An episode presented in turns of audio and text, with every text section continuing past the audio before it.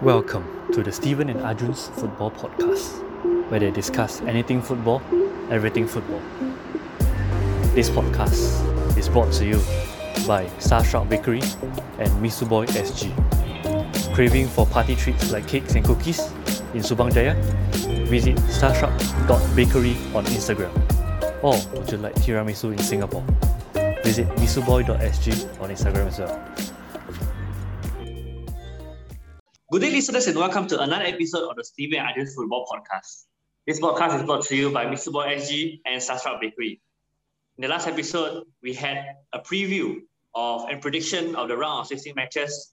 And now that the round of 16 has concluded, we now have a review and also a, a look back of each matches and see and, and have a uh, an analysis of game by game as well. And with this today, um, we, we are joined with Uday, France fan Uday. Uday, welcome. Bonjour, bonjour. How are you? we are good, we are good. And also, I would like to welcome my co-host back as well, Arjun. Arjun, welcome back. Good. Thanks, Stephen. Good to be back. Uh, exciting things to talk about tonight. yes, definitely. There are eight tasty matches to talk about today. Um, Uday, let us address the elephant in the room. France got knocked out against Switzerland on penalties. Kylian Mbappe missed the decisive penalty. What are your thoughts on that? Um, well, that was a very, very interesting game that happened. Uh, just a quick note about how Switzerland played really, really well. And I think this was the first time I saw a manager make six substitutions in a match up to the point of which extra time. Uh, and the substitutions were all brilliant, made by the Swiss manager. Technical masterclass, I feel like. Switzerland dominated around 80, 70 to 80 out of the 120 minutes, and France just showed up 30 minutes of the game. Uh, and what were the issues with regards to France was the starting of a back three with Lenglet, who has very little sharp match fitness. That was definitely decisive for the first Swiss goal in which Seferovic scored a header.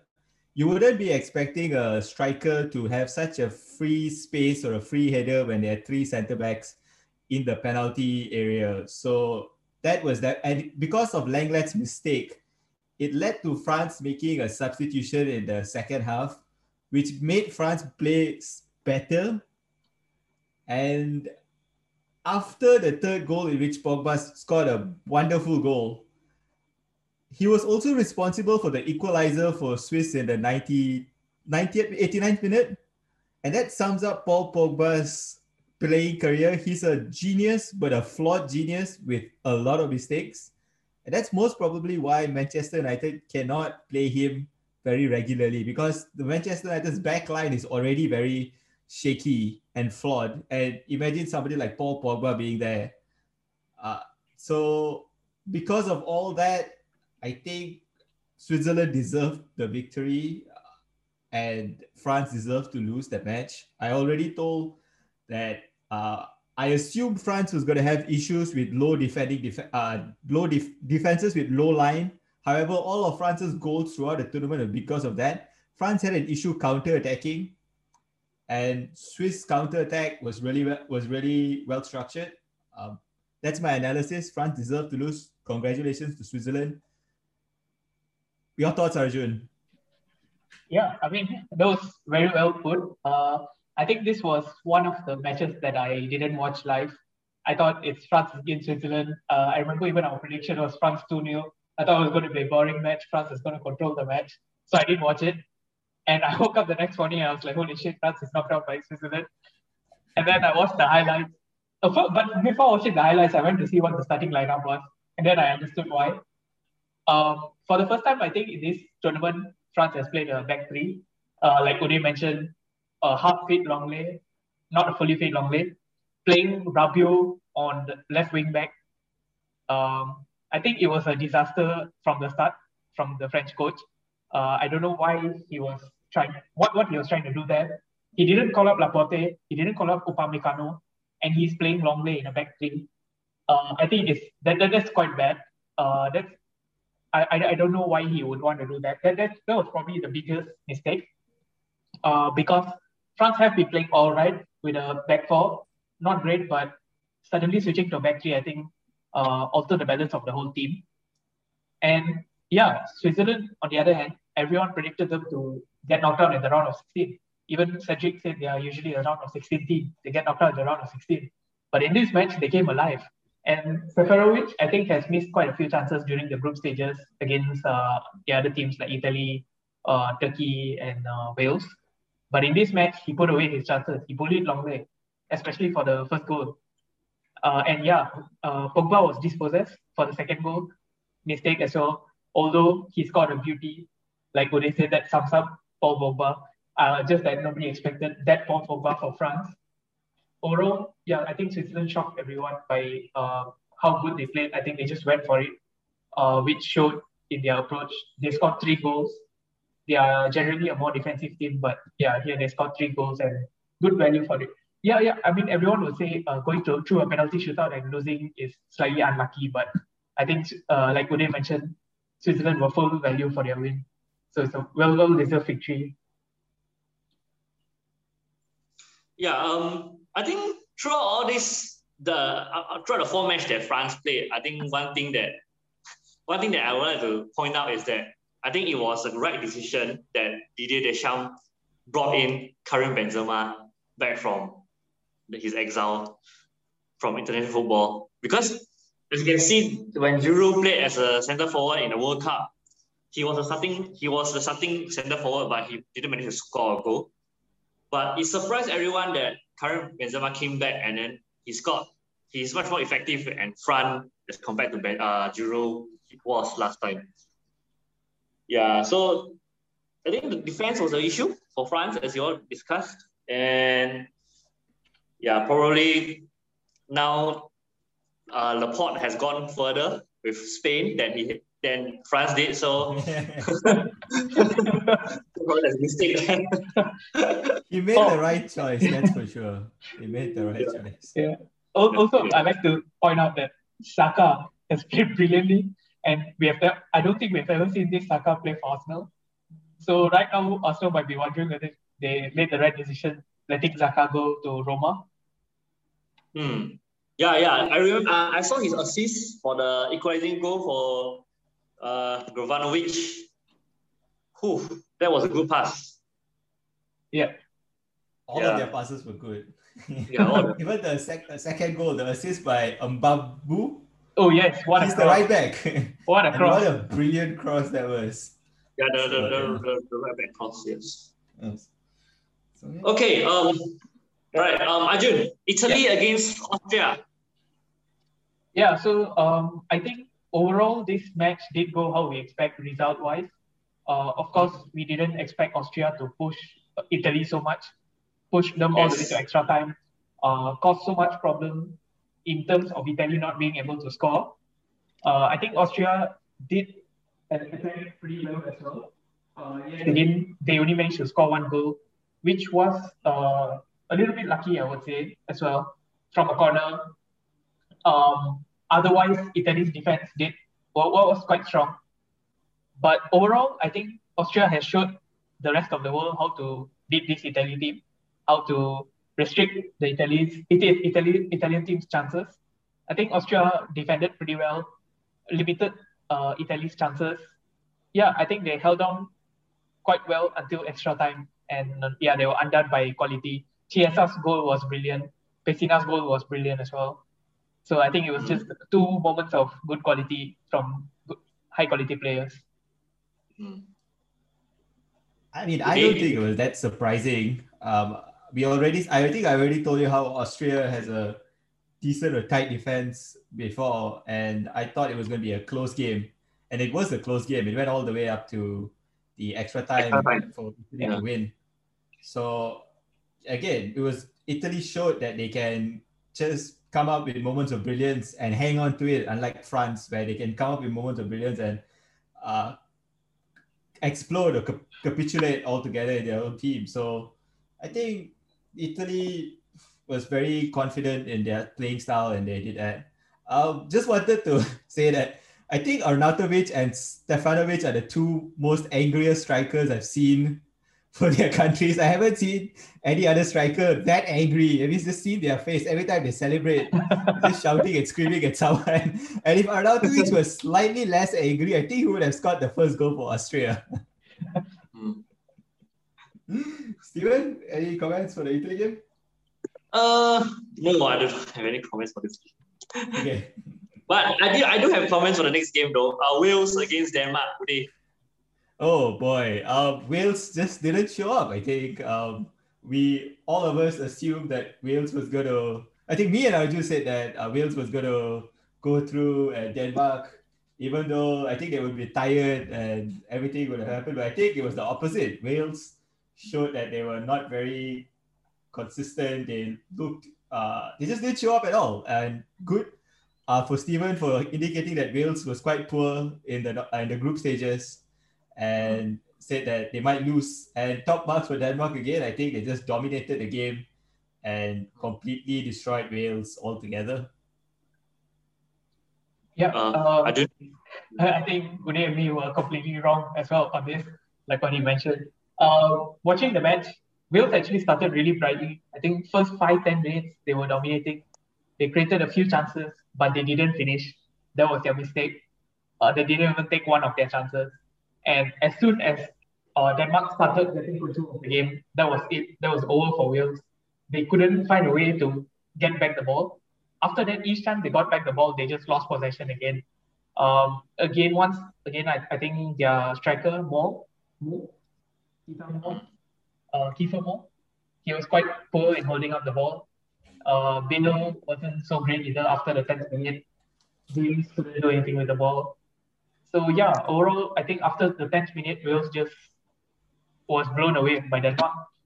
Uh, Dolberg, of course, brilliant, fantastic striker. Uh, good first goal. And yeah, I think from there, that it was total Denmark uh, control. And I, I don't think they ever looked like losing the game after that. It, in fact, it felt like it was going to be like a 5 0, 6 0 kind of game. I think Mm. they, they should have scored more with the chances they had. Definitely. Yeah, I think I watched this game as well, and I, I feel the 4 new scoreline definitely flattered Denmark. Mainly because Wales capitulated after after um after the second goal. Uh, they're kind of, you know, they're of maybe probably fatigued, and then they conceded two more goals uh, near, near the end of the match. And I feel they played okay, average, not good.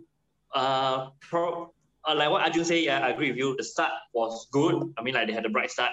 Then when um, Denmark started to come back into the game, then they scored the first goal. Till then, it was still it was still quite quite um quite quite an even game. I, I remember Wales also had a few chances to equalize, but then it was the second goal where where it actually killed them. The, the, the three minutes into the second half, whereby uh, they, there was an there was an argument where there was a foul in the build up to the goal. Yes. Um, yeah, whereby I believe it was Moore being fouled by uh, Simon Kjær, Kjær further upfield. Yeah, so it was a foul. It was indeed a foul, but I think the argument was that uh, it was too far back from the goal. So there's a lot, uh, like five to six passes after the foul, whereby uh, after that only Denmark scored a goal. And also, also it was quite a bad defending as well. Uh, uh, the, the, the substitute right back, Neco Williams, uh, it was a very poor clearance, which ended in Dolberg's feet, and he just slammed it into the net. So yeah, unlucky for Wales, but in this match, really Denmark was better, but definitely not a 4 0. Uh, if you watch the match, it's not a 4 0 gap. Uh, Yeah. also, I would like to say, like, uh, I think the red card for Harry Wilson was quite harsh. Uh, harsh, yes. I mean, I mean, it didn't really alter the match per se. I think the match was long over by then, but yeah, I think it was quite harsh. Yeah. Okay, um, Uday, next match. Netherlands against Czech, another shock. Another shock. Uh, checkmate by Czech Republic towards Netherlands. Uh, what a great game. Uh, Schick future Spurs striker maybe to replace Harry Kane. I don't know. That those are my thoughts with regards to the game. And then uh, Stephen was right in the last podcast where you said that you were unsure which Netherlands team was going to show up. And then it was really weird that Netherlands trusted an 18 year old striker, Malen. And the Uh-huh. red card definitely changed the game. Was it harsh? I don't, I don't know. Maybe it deserved to be a red card. uh, it was definitely denying a goal scoring opportunity. Um, so mm. I guess it should be a red card. And then Czech Republic, they made it look easy play against Steinman, which was a, quite a difficult task to do. They usually tell that it's very hard to play against 10 men, but Czech Republic did it. And then Souček was brilliant again. And like said earlier, in the group stages, they took their moments when it came. Um, the, and then this was again a game where it was decided by the managers, where the Czech Republic side knew what the manager wanted, and the Dutch players did not know what the manager wanted. And yeah, Schick is red hot and second highest top scorer with four goals. So he's definitely increased in value in his tournament. That's what I wanted to say. Um, mm. Something to go a bit sidetrack is the rainbow symbol issue. Uh, I don't understand why UEFA and FIFA usually pick uh, less progressive nations to host the tournaments. And if they want to pick less progressive uh, nations like Hungary, they should definitely have rules and regulations to indicate mm. that this is what is going to happen. And, mm. you know, we are here to support the rights of every player, not just the rights of transsexual or gay rights, but rights of every single player. This rainbow color is supposed to be for everyone, not just for transaction. And just because the Hungarian leader is not a big fan of it, they are making a lot of issues with regard to that. So definitely they should do some investigation on this. And it's going to be very interesting in Qatar next uh, World Cup, whether they're going to allow all of these rainbow colored flags there. Mm. Arjun? Yeah. Um, so uh, I think last, last podcast we did predict the Netherlands win, but yeah, Stephen did mention to be wary which Netherlands shows up. I think a lot of people had that fear also, including Cedric as well. Uh, yeah, so this Netherlands, I think even before the red card, uh, didn't really show up. They didn't have a single shot on target throughout the whole match. Uh, only six shots overall. I, I think pretty poor. Um, Wijnaldum had a shocker as well. Uh, yeah. Uh, yeah, and again, once again, this Czech side quite solid in defending and took the mm-hmm. when it came. They don't. They're not a side. They don't look like a side who will score four or five goals, but they they mm-hmm. seem like a side which is pretty solid. Will get you one or two goals and then like defend for their lives kind of thing. and yeah, uh, is really on form. Souček has not really scored or assisted that much, I think, but then he's playing that uh, quite well. Uh, yeah, overall, I think quite deserved for Czech Republic the moment of stupidity. Uh, I saw the I saw the incident and uh, it, it looked quite quite uh, deliberate to me. So I think it was a good decision to send him off. Uh, it was definitely mm. denying goal scoring opportunity. I don't know why he did that. That definitely cost his country. Although Netherlands were playing well before that, at least with 11 men, they could have tried to defend and bring it to penalties. Maybe I don't know. But yeah, I think he lost the game for the Netherlands for sure. Yeah, um, I have to agree as well. I mean, like, firstly, I would say that for the, the red card incident, personally, I feel, in my opinion, that is a red card. Firstly, it is clearly denying a goal scoring opportunity. And secondly, it was not a accidental handball. You can see that he uh, altered the movement of his hand while he was falling over to touch the ball instead of going over it. So, so yeah, it, it was a deliberate handball. But, you know, as the commentator said, I remember that I was in the highlight of the game you do as a defender, you do not let the ball bounce because as it bounces, you give more time for the forward to make up ground towards you. If the ball doesn't bounce and you hit it away, you know the forward is still you know uh, a bit of distance away from you. So so it, I, I what, what killed the lead was that he let the ball bounce once, twice, and tried to be smart about it. tried to put his body in between the ball and the player and and then he slipped in a crucial moment, and, and that, that's that's that's what happened. That, that's what that's what done for him. Yeah, and regarding this game, um, defensively Netherlands were poor. Uh, I think I, I I remember I highlighted to Arjun and Uday about this uh, as well, whereby um, the defending the, the, the, the defending of the set piece where uh, Holeš scored the first goal was quite poor whereby the corner came in to the back post and uh, PSG midfielder Gini Wijnaldum did not challenge for the ball. and and when so so what happened was that there was a Czech player in the back post that headed it back to the near post, And when he hit back to the near post, there was an overload in the near post with two Czech player over there. And what happens was that uh, after the ball went to the back post and Daley Blind was stationed in the near post, and he actually walked uh like walk out, walk out uh like like to push up the the, the, the defensive line further. But he left the two uh, Czech player um, behind. Yeah, so that overload, you know, considered them the goal. And for the second goal as well, again, PSG's midfielder Gini Wijnaldum was lazy and slow towards a loose ball, whereby Holeš picked it up, run towards the defense and pass it to Schick, and Schick slotted in. So quite a poor game defensively for uh, Wijnaldum. Um, but you know, uh, quite a poor tournament as well for Netherlands, even though they did finish the group with all three victories. But this is an eye opener for me, uh, seeing how well Dumfries played. The next big thing, I believe, and right right wing back as well. So probably will earn his big move soon. And also, also fair play to Czech. They played very well, and I look forward to the next match. Okay. Um, yeah. Next match, uh, Arjun, Belgium against Portugal. Yeah, big match. Expected a lot from this match. Uh, as a spectacle, I think I was slightly disappointed. They only had one goal.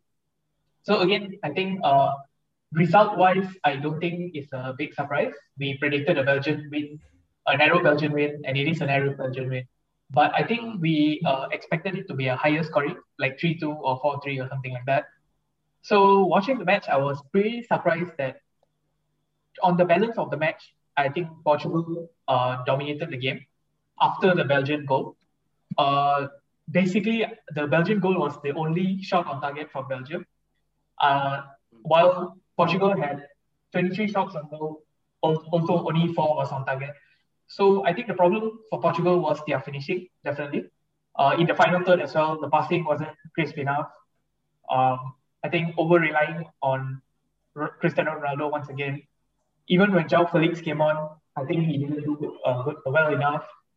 Jota didn't do well enough. Bernardo Silva didn't play well enough. Uh, Bruno Fernandes, when he came on, I don't think he did enough as well. So ultimately, again, Portugal is relying on Cristiano Ronaldo. But mm. props to them for trying. Uh, I think after the Belgian goal, they Portugal started to really assert themselves on the match, uh, took control of the match. Belgium basically just sat back and defended uh, and tried to break out, uh, break out counter attacks, but didn't really succeed.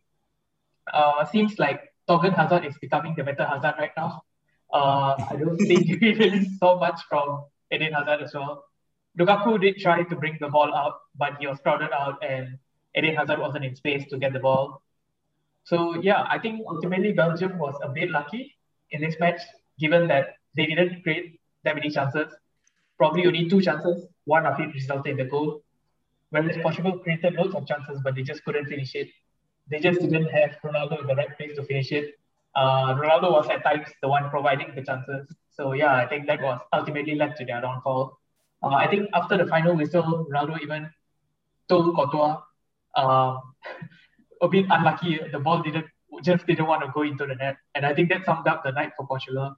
So Belgium was mm. a hmm. bit lucky to scrape through, but um, yeah, I think they have to improve in the next round, which yes. would be hard because uh, I think Eden Hazard and De Bruyne just got injured, and the next mm. match is against Italy as well. So yeah, good luck to them.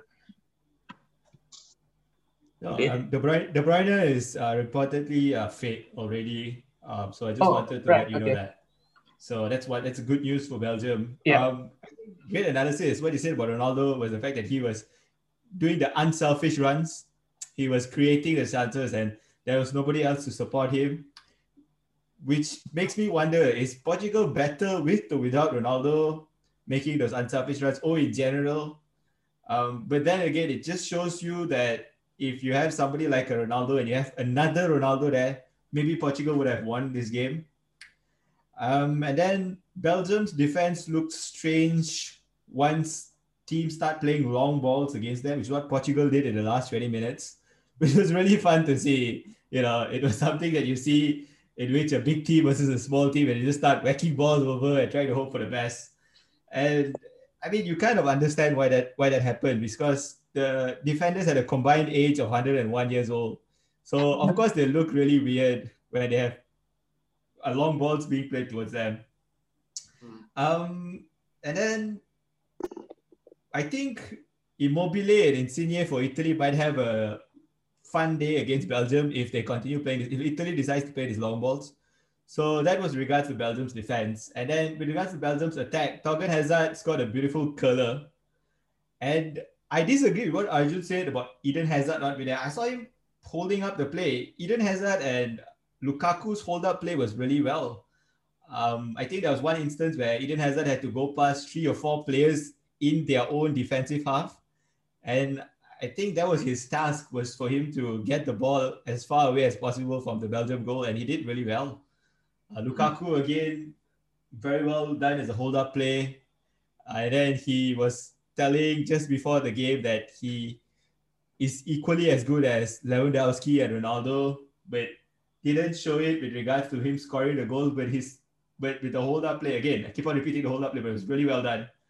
And I think there was one part where he was just running, and then I think because he was really tired, he just passed the ball to the wrong person. So it just showed how uh, hardworking he was.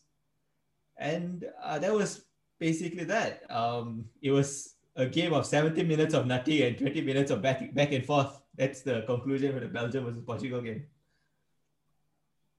Yeah, um, I have to agree with that. This is very good analysis, and and uh, I think you, you did brought out a lot of hold up play, and I, I feel it's important in, in, in this sense. It's really important because the goal also did come from a Belgium clearance, whereby Lukaku hold up hold up the ball from Dias and Pepe, and then he bring Eden and Thorgan Hazard into the play. Yeah, on the on the left wing of Belgium side as well. And I feel Lukaku, Hazard, and Hazard overwhelmed the uh, Portugal right back uh, Diogo Dalot, Dalot in, in this in this game, which he also came in for for for, for Nelson Semedo as well. So uh, and also the the goal did come from his side, uh, Dalot's side as well. And I feel uh, Patricio should have done better with a maybe stronger pump to uh, um to to, to, to, to for, for that save on the on the goal from, from Hazard. And the problem with Portugal, I feel, is that uh, Ronaldo do not have a.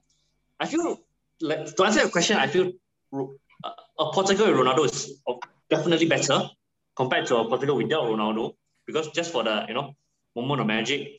But then again, I feel what he's lacking is uh is somebody who has similar quality as him, somebody who is very very um clinical. I would say a Lewandowski or a Karim Benzema, even a Karim Benzema in that sense. I feel throughout his time in in Portugal, he doesn't have a uh, uh, not to say his caliber, but a clinical striker. Even even Messi has a Aguero uh, by his side in Argentina, and so for this match, um, we see a lot of wasted chances from Diego Jota, and also uh, when João Felix came on as well, he, he he missed a lot of chances as well near the end of the match.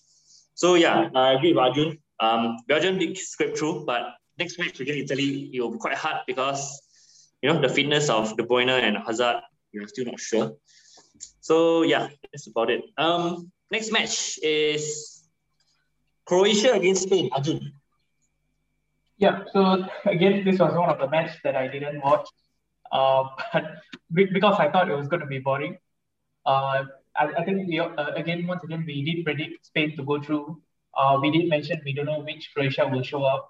Uh, again, which Spain will show up as well. But yeah, Stephen did bring up a good point that Spain played well coinciding with Sergio Busquets' return, uh, which I think looking back at the highlights does seem uh, quite a fair point.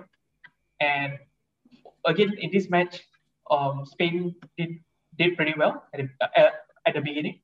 Uh, of course, uh, the goalkeeper had a horror moment, the own goal. I, I think it was pretty bad control. It just rolled over his foot. He, he wasn't focusing. They gave the lead to Croatia. Fortunately for Spain, Croatia wasn't um, dominating the game and they could go ahead in the game. I think they took a 3 1 lead after that, uh, Spain, and they were in complete control. And then in the last moment, similar to the France Switzerland game, they succumbed to two Croatia attacks and Croatia scored two goals to equalize. But luckily for them, in extra time, Spain still managed to pull through through two goals Morata's goal was brilliantly taken. What a volley. I think he silenced a lot of critics through that goal. Uh, overall, I think good value for victory uh, Spain. It's just that they had uh, a period where they lost focus, and they, they they can't do that against higher caliber opposition. Uh, so that's something they have to watch out for in the next game as well. The next game they are facing Switzerland, who knocked out France. So I think mm. if they lose concentration like they did against Croatia, they could be punished in the same way. Uh, yeah, so, so that's about it. I think yeah, it was great analysis. Do you think that's one of the best own goals you've ever seen in the history of football? I, I think that that own goal made, made uh, you, you know how they put the top scorers and own goal is out there in like nine own goals. Yeah. yeah. I, I don't think it's catchable by anyone. yeah, yeah. That own goal definitely um, distance the position between the top scorer and the other contenders right now. Yeah. Um, yeah, I think what you did summarize was really well. Um, it was a game of madness and another last minute equalizer.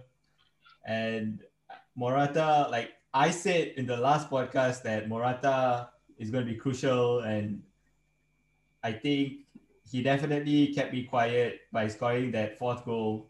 And also, I said that Croatia was going to go through. Um, I didn't know a very tired Croatia was going to show up, and I didn't know that Spain was just going to turn up uh, from gear three to gear five, maybe. And the second time, Spain even give Croatia a free goal. Yeah, exactly. Even after giving Croatia a free goal, I didn't know that was going to happen. But uh, top marks to Spain and uh, Pablo Sarabia. I think I touched it a bit earlier in the third game, third uh, group stage game. And he played well again. And Olmo played really well. I think overall the whole French, uh, Spanish team uh, deserved this victory, and was because of the tiredness of Croatia. Yeah, and yeah, I, um, I, I, sorry, I just wanted to add that uh, Spain has not started Thiago or Rodri in the last two games, which is surprising because uh, they, I mean, especially Rodri just won the Premier League with Man City. Uh, Thiago, I think in, in the last few months with Liverpool, he uh, his form picked up as well, and he's not yes. starting matches for Spain. Neither is Rodri, and they are playing better without them. Because compared to the two matches that Rodri did start at the beginning in the group stage. Yeah, so again, uh, okay, firstly, it's the own goal. Uh. I feel the own goal was a result of uh, not concentrating on the ball. And also, Pedri's back pass was a bit too strong but still managed to be uh, it, it is it still should be controlled by the, the goalkeeper Unai Simon as well. But I feel what happened was that when the ball was coming in, he's already looking out for his next pass already. And he's not at that speed moment of time, um, he did not concentrate how the ball curls away from him. So he kind of hit his shin and went into the goal. So so um quite an unlucky goal, but you know, probably too strong for Pedri as well. So for this game, um, yeah, as I said earlier in the earlier podcast, you know, the return of Sergio Busquets. So as you can see, the first two matches where Rodri played, you know, Spurs, uh, Spurs, Spain didn't score any goal, uh, or scored one goal. But the last two matches, Spain, uh, Spain scored a total of 10 goals throughout the last two matches against Croatia and Slovakia. So probably the midfield conductor of Sergio Busquets is very important as well. Yeah, and, and what I realized this match is that I think with the Spain understands that Morata is not on form and he maybe probably have a difficult time scoring goals. So the late runners into the box is much more important for Spain in this game. So as you can see for this game, Cesar Azpilicueta actually scored uh, uh, uh, a second goal for, for Spain, which give them the lead. And this is a header from him, and it's not from a corner, whereby it's, it's a cross, and he just popped up in the center forward area and not not it home.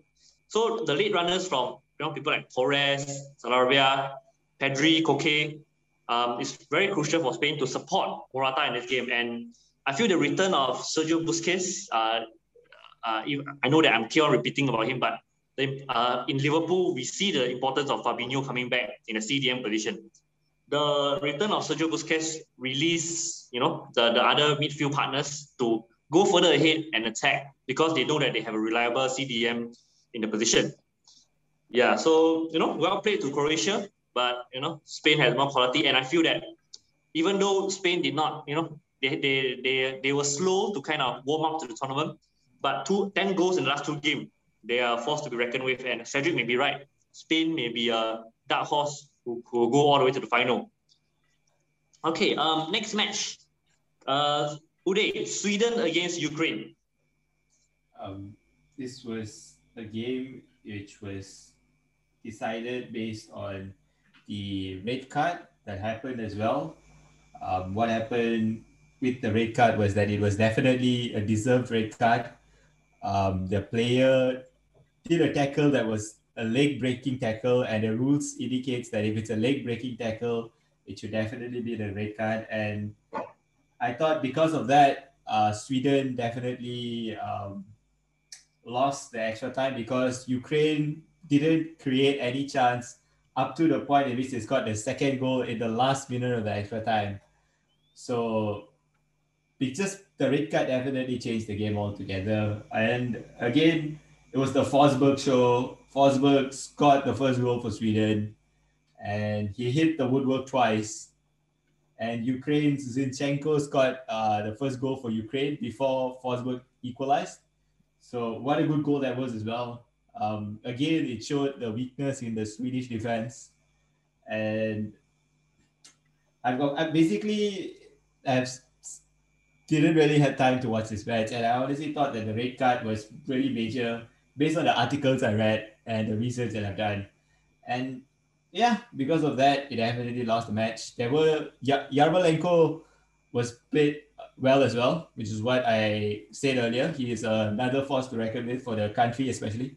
So top marks for Ukraine to go through, and it's going to be an interesting quarterfinals for Ukraine versus versus the uh, opponent, which we'll discuss later. yeah. Uh, so agree agree with uh, Uday as well. I think I definitely think the card tipped the favor to Ukraine. Um, I think Sweden did a pretty good job of attacking after Zinchenko's opener. Uh, what what a good goal by Zinchenko by the way, a great volley, uh, great control volley into the net. And after that, I think Forsberg was brilliant. Uh, he hit the woodwork twice, like Uday mentioned, scored the goal. I think he was he was probably uh, Sweden's most threatening player, probably the most threatening player on the pitch. Um, for Ukraine, I think Yarmolenko was uh, played pretty well, but yeah, they uh, after after Emil Forsberg's goal for Sweden, I think Ukraine didn't create as many chances until after the red card, and yeah, that definitely tipped the match to Ukraine's favor. I think by that point, uh, Sweden were hoping to hold on for penalties, and it was heartbreak because Ukraine uh, scored their winner in the 120th minute in added time but again, brilliantly found by Zinchenko, the big Scott. Uh, yeah, I think after the red card, probably definitely deserved by Ukraine. So I think uh, looking at the red card as well, uh, I think it was a pretty deserved red card for Danielson. Uh, it looked pretty horrible. Starts up challenge on near the ankle could have potentially broken the other player's leg. Uh, definitely deserved red card, but unfortunate way to for Sweden to exit this Euros. Um, yeah, so I think that, that about sums up this match. Yeah. Um. Okay. Um. The next match. Um. Arjun, England against Germany. Last one. Yeah. Uh, I think one of the most looked forward to matches of this round. Uh, even by us as well, because there's so much hype regarding England as usual. Uh, but of course, in this match, I was really surprised that Germany didn't trouble England's backline more although yes, England have not considered yet, but I thought Germany could have created more chances. But in the, watching the match, I felt that uh, England easily dominated the match. Didn't create that many chances, but created enough chances to win. Uh, two two very good goals uh, by Sterling and Kane. Grealish came on and created the chance for Kane as well. Shaw played really well, created the first chance for Sterling. Um, before the match, I was thinking that Shaw at left wing back is not a good idea because he has not played well there at United at all. But in this match, I think he proves me wrong for sure. Uh, he had a really good match at left wing back. I think that's the best I've seen him play at left wing back. And yeah, I think Pickford did really well as well. He had like two saves to make. Uh, for Germany, I think the moment where they really missed their chance was the Muller chance, obviously. Ball given away by Sterling. Muller one on one with Pickford. Uh, I think everyone expected him to score, and he missed that. Uh, I think that was the biggest chance for Germany in the game. Other than that, Germany's wingbacks struggled to get into the game because England's wingbacks pushed very high and um, basically pushed them back, didn't allow them to attack. I think that was the key. Uh, we mentioned before that this match might go down to a wingback battle, uh, which wingback dominates, and I think England's wingbacks dominated this match and won England the match basically. Yeah. How about Thomas Muller? Not Thomas Muller, Thomas Muller. um, yeah, very well said by Arjun. Um, I think you didn't mention one player that caught my eye was Kalvin Phillips. Kalvin Phillips again. Um, I think I was telling in the last podcast in which I thought England didn't have a good pivot, but Kalvin Phillips regained the ball 11 times versus Germany, the second highest for an English player in a European comp- Euro competition or European competition. So very well done by Kalvin Phillips. Luke Shaw impressed, lovely assist for the first goal and good all-round play, and a masterclass by um, the manager Gareth Southgate. He pinned out Gosens and Ginter for 70 minutes with Saka and Sterling, and then brought on Grealish to attack their tired legs. And this is the first time England kept four clean sheets in an international tournament since the 1966 World Cup win. So, do you wow. think it's really coming home, Stephen? um, they have a big chance, of course. They have a big chance. I feel. Wait, wait, is that the end of your review? Yeah, yeah, that's the end of my review. Yeah. oh, that's a very good ending. okay, um, I feel firstly they have a big chance. Um, overall, uh, uh, looking at the tournament lineup, uh, they have a quite an easy route now to the final, maybe against Italy in this in this uh, in the other side of the half. Um, yeah. So for this match, I watched this match as well. I think this is the first match that I watched the whole 90 minutes uh, yesterday and um, two days ago. And I think the, the, the, the, difference was that the substitution of Jack Grealish, and I feel it, it is a masterclass from the Gareth Southgate, and probably he will again uh, do this in the next round, which is what I feel is that do not start Jack Grealish and then wait until the second half or the middle of the second half, then you bring him on and you know, like what Uday said, the tired legs of the defense um, will, will, will allow Jack Grealish to, to run further in, uh, into the defense because he he was the difference. He made a difference whereby he's running, he's there running. You know, firstly he he he passed to Luke Shaw for the first goal, and secondly, he also, for the second goal, he, he provided assist for Harry Kane's header as well. So definitely the difference maker. And of course, I agree what Arjun said, you know, it's a battle of wing back. And for this match as well, looking at the lineup, I think I remember we discussed with Cedric and uh, uh, uh, Arjun when the lineup was announced, whereby we were surprised that, you know, Gareth Southgate matched up the 3-4-3 formation against Germany's formation. So so uh, it's definitely a battle of the wingback, and of course, you know, Kieran Trippier, Kieran Trippier and Luke Shaw. And we had our reservations about Luke Shaw playing in left wing back as well. And he turned up pretty well, right, Arjun, this match? Yeah, yeah, definitely. Yeah, uh, yeah. So providing the assist for the first goal as well. And Bukayo Saka, oh my goodness, I have to say. he he is he is very good. He is you know he is the the the the the the, the, the player that we didn't expect him to start, but he really did shine in this tournament. I feel, and but I remember saying that you know when when I saw him play for Arsenal and he was running down his contract, I said if he's a free agent, please do sign him Liverpool. and this match shows that he how good he is. You know, and in the first first half, he did, you know, uh, uh, uh, play against Rudiger, up against Rudiger, and he played very well.